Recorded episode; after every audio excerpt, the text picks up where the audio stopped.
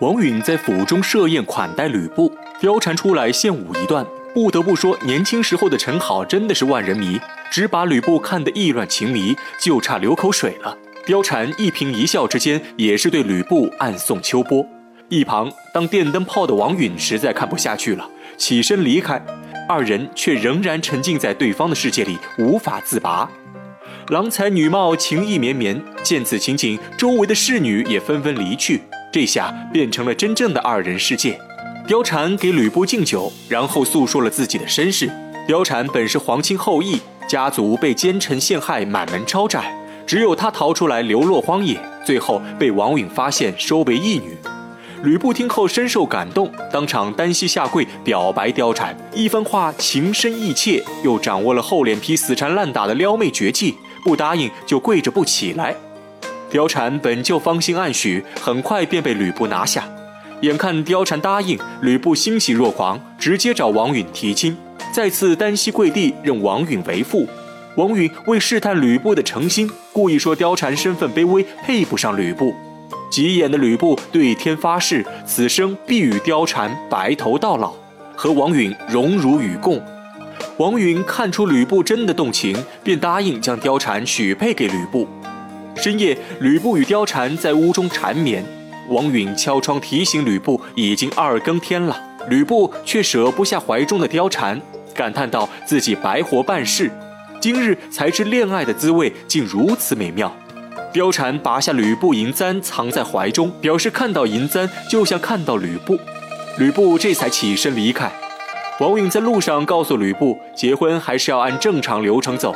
吕布便约定七天之后带李靖来定亲。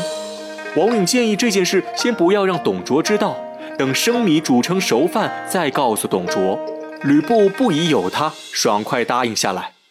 吕布走后，王允却突然对着貂蝉跪倒在地，请求貂蝉拯救天下苍生。貂蝉让王允起来再说。王允说自己的计划龌龊不堪，只能跪着说。原来王允早已设下连环计，把貂蝉许配给吕布，只是一半的计划。另一半计划是要把貂蝉再献给董卓，让吕布、董卓二人反目成仇。貂蝉一听，当场瘫倒在地，泪流满面，直言王允此举和禽兽无异。王允自知理亏，只能磕头不止，嘴里还说请求貂蝉为大汉献身。这么一顶大帽子压下来，貂蝉不好当场拒绝，只能失魂落魄走出屋外。不死心的王允便用绝食来逼迫貂蝉，七天水米未进，无奈的貂蝉只能含泪答应。第二天，王允退朝后，邀请董卓来自家饮酒赏梅，安排貂蝉与董卓相见。董卓一看貂蝉的绝色美貌，当即被迷得神魂颠倒，摸着貂蝉的小手就舍不得松开。酒席开始，貂蝉雪中起舞一段。董卓更是看傻了眼，连酒都忘喝了。貂蝉退场之后，董卓还意犹未尽。得知貂蝉只有十七岁后，董卓心机一动，告诉王允自己要为貂蝉做媒，让她进宫嫁给天子做贵妃。王允早知董卓的心思，名义上是让貂蝉嫁给天子，实际上天子都被董卓掌控，后宫嫔妃全是董卓的玩物。王允也不点破，点头答应下来。吕布得知消息后，气势汹汹地找王允算账。王允一番卖惨，说貂蝉已被董卓强行许为贵妃，自己只能答应让他们两人见一面，但万万不能坏了貂蝉的身子。吕布与貂蝉一见就泪流满面，貂蝉责怪吕布来得太晚，吕布自责不已。刚品尝到爱情的美妙，就瞬间又体会到了单身狗的悲伤。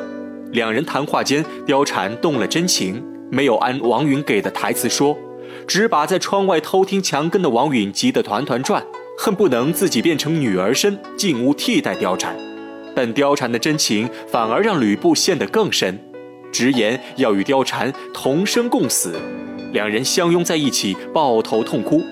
此时听墙根的王允一看事情比自己预料中的效果更好，也含笑离去。